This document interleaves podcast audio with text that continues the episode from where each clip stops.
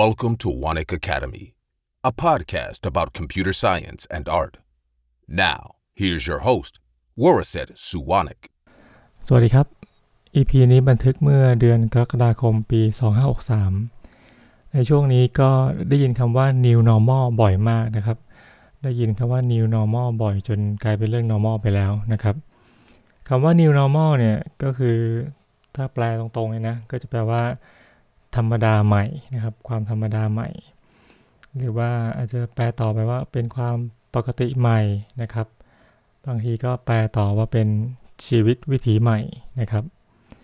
ซึ่งความใหม่เหล่านี้นะครับ ก็เกิดขึ้นเพราะว่าปัจจัยต่างๆ ที่เกิดขึ้นก่อนหน้านี้มาแล้วนะครับแล้วเราก็มีโรคโควิด -19 เนี่ยเป็นตัวเร่งนะครับ ให้เกิดสิ่งต่างๆ ขึ้นมาใหม่อย่างรวดเร็วนะครับ แต่ก่อนจากเดิมเนี่ยไม่ การประชุมต้องเดินทางมานะจากต่างจังหวัดนะครับ ก็มาประชุมในกรุงเทพนะครับ เสียค่าเครื่องบิน ค่าโรงแรมที่พักนะครับ ประชุมตอนสักตอนกลางวันนะครับ ก็ต้องค้างหนึ่งคืนอะไรเงี้ยนะครับ กับตอนเช้า ตอนนี้ก็ประชุมออนไลน์นะครับ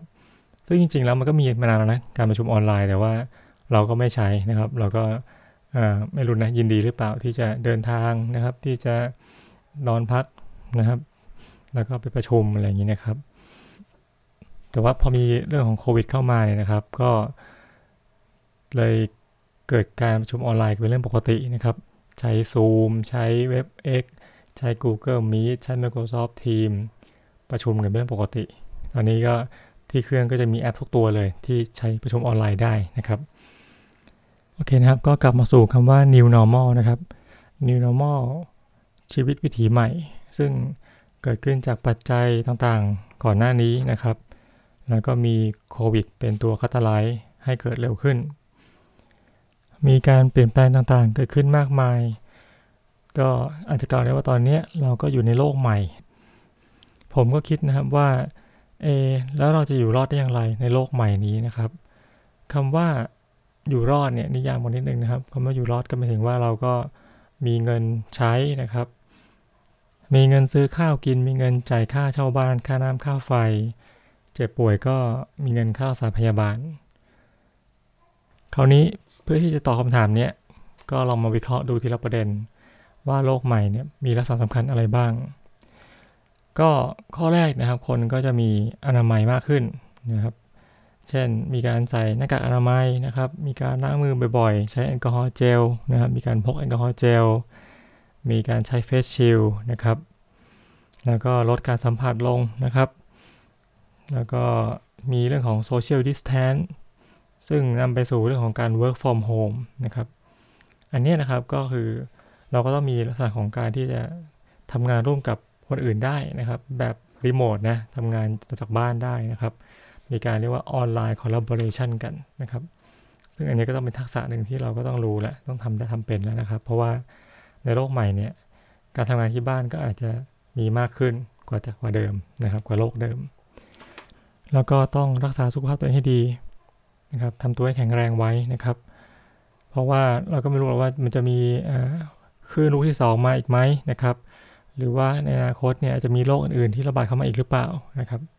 สรุปในหัวข้อแรกนะครับทักษะที่เราต้องเตรียมไว้เนี่ยก็คือเรื่องของ online collaboration นะครับ การทำงานร่วมกัน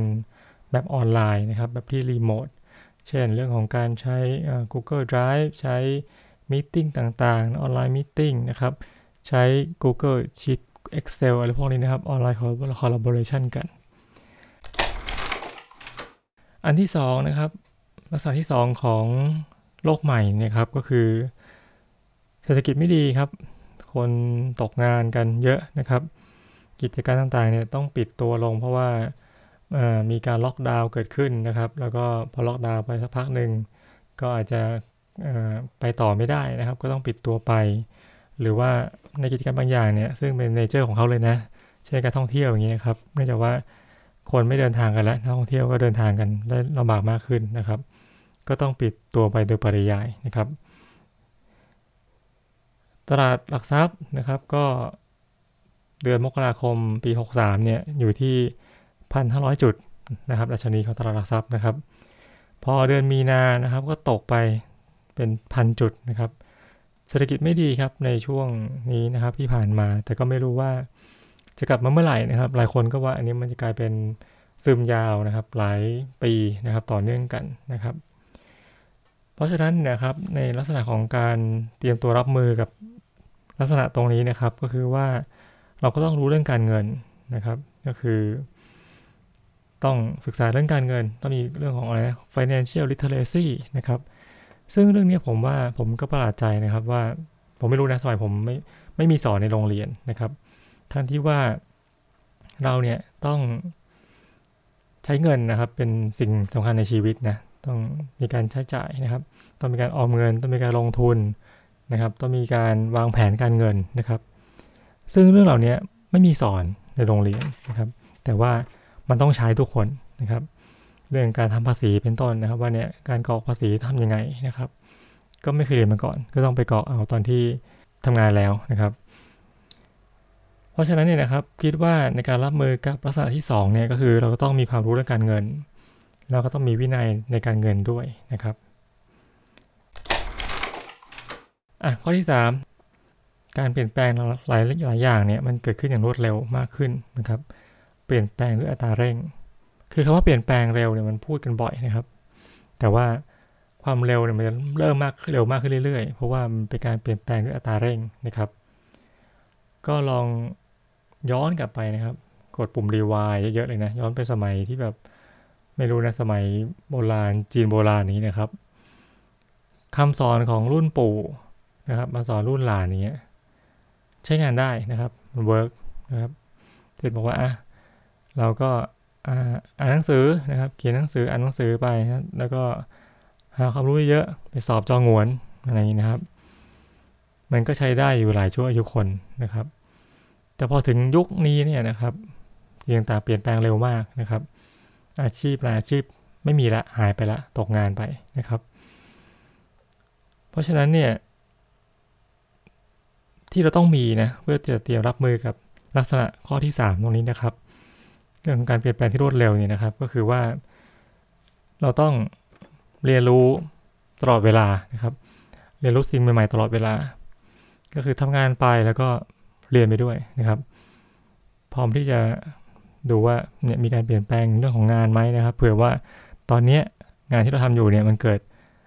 ไม่มีละเกิดหายไปนะครับ เราก็ยังมีงานใหม่ในอนาคตที่เราเตรียมตัวทักษะรอไว้นะครับ เพื่อที่จะ สามารถที่จะย้ายงานไปที่งานใหม่ได้นะครับ ซึ่งเรื่องของการเรียนรู้นะครับ ก็มีนักเขียนชื่อว่าอัลวินทอฟเฟลอร์ได้เขียนไว้ว่า ในศตวรรษที่ 21 นี้นะครับ คนที่ไม่รู้หนังสือเนี่ยไม่ใช่หมายถึงคนที่อ่านไม่ออกเขียนไม่ได้เพียงอย่างเดียวนะ แต่หมายถึงว่าคนที่ไม่สามารถที่จะ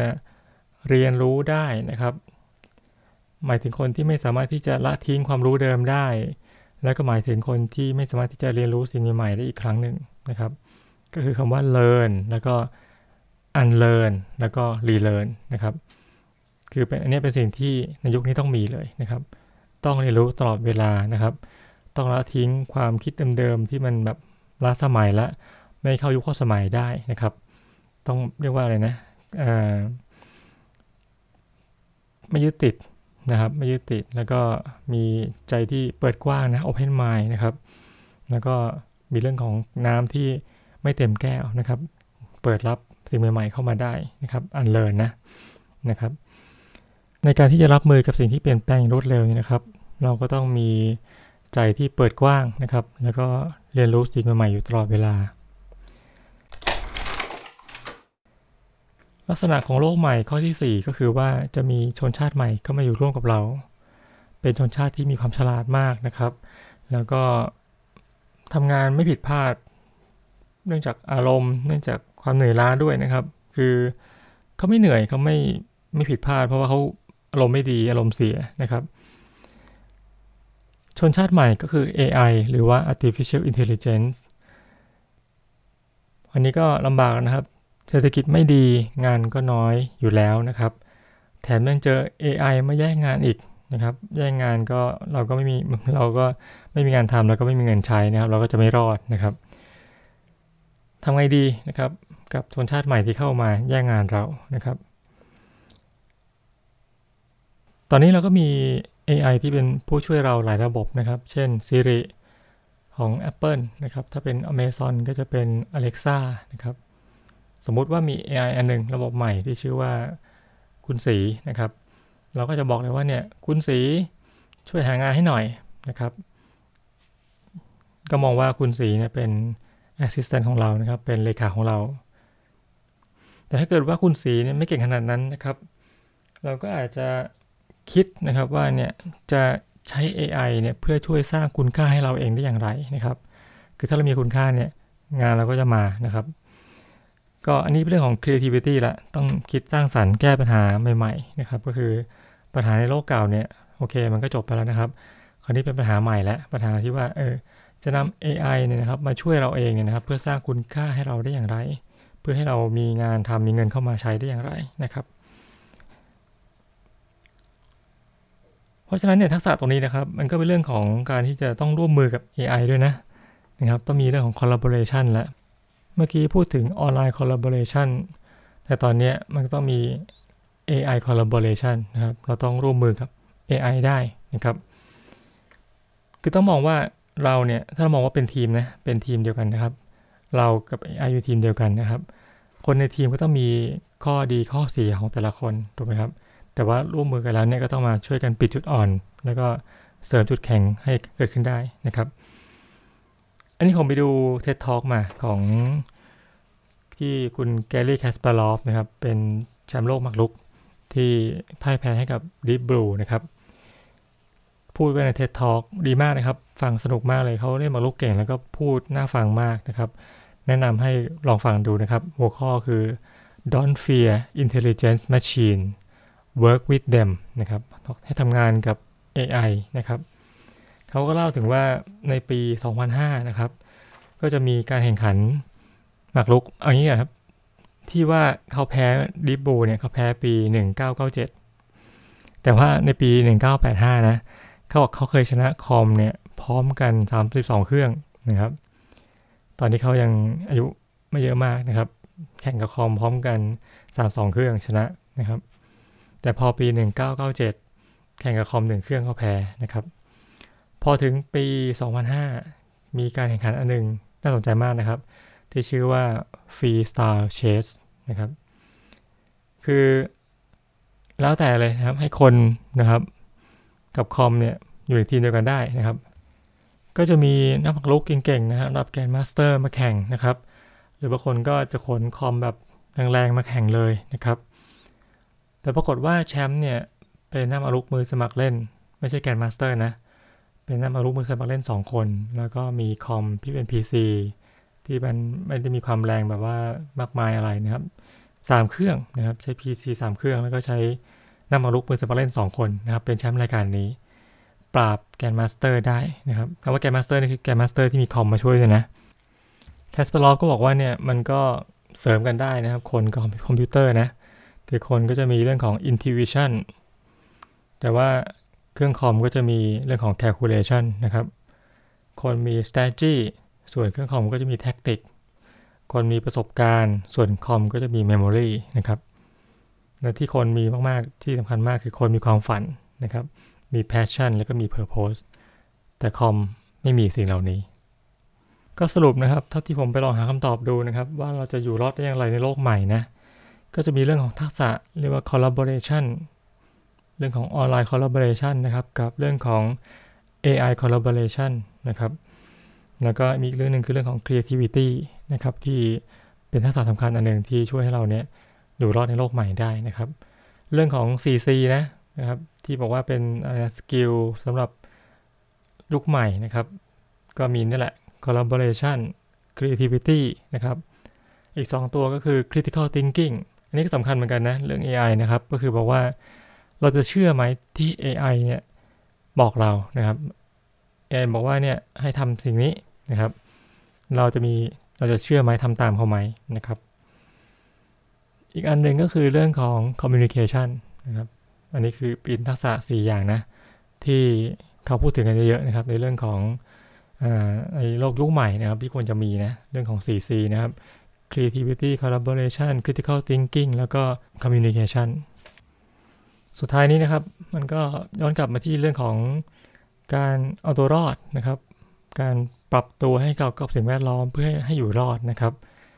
ก็ตามที่ดาวินได้พูดไว้นะครับ ไม่ใช่เรื่องของคนที่แข็งแรงสุด ไม่ใช่เรื่องของคนที่ฉลาดสุดที่อยู่รอดนะครับ แต่เป็นเรื่องของสิ่งที่มันปรับตัวได้มากสุดได้เหมาะสมที่สุด ถึงจะอยู่รอดนะครับ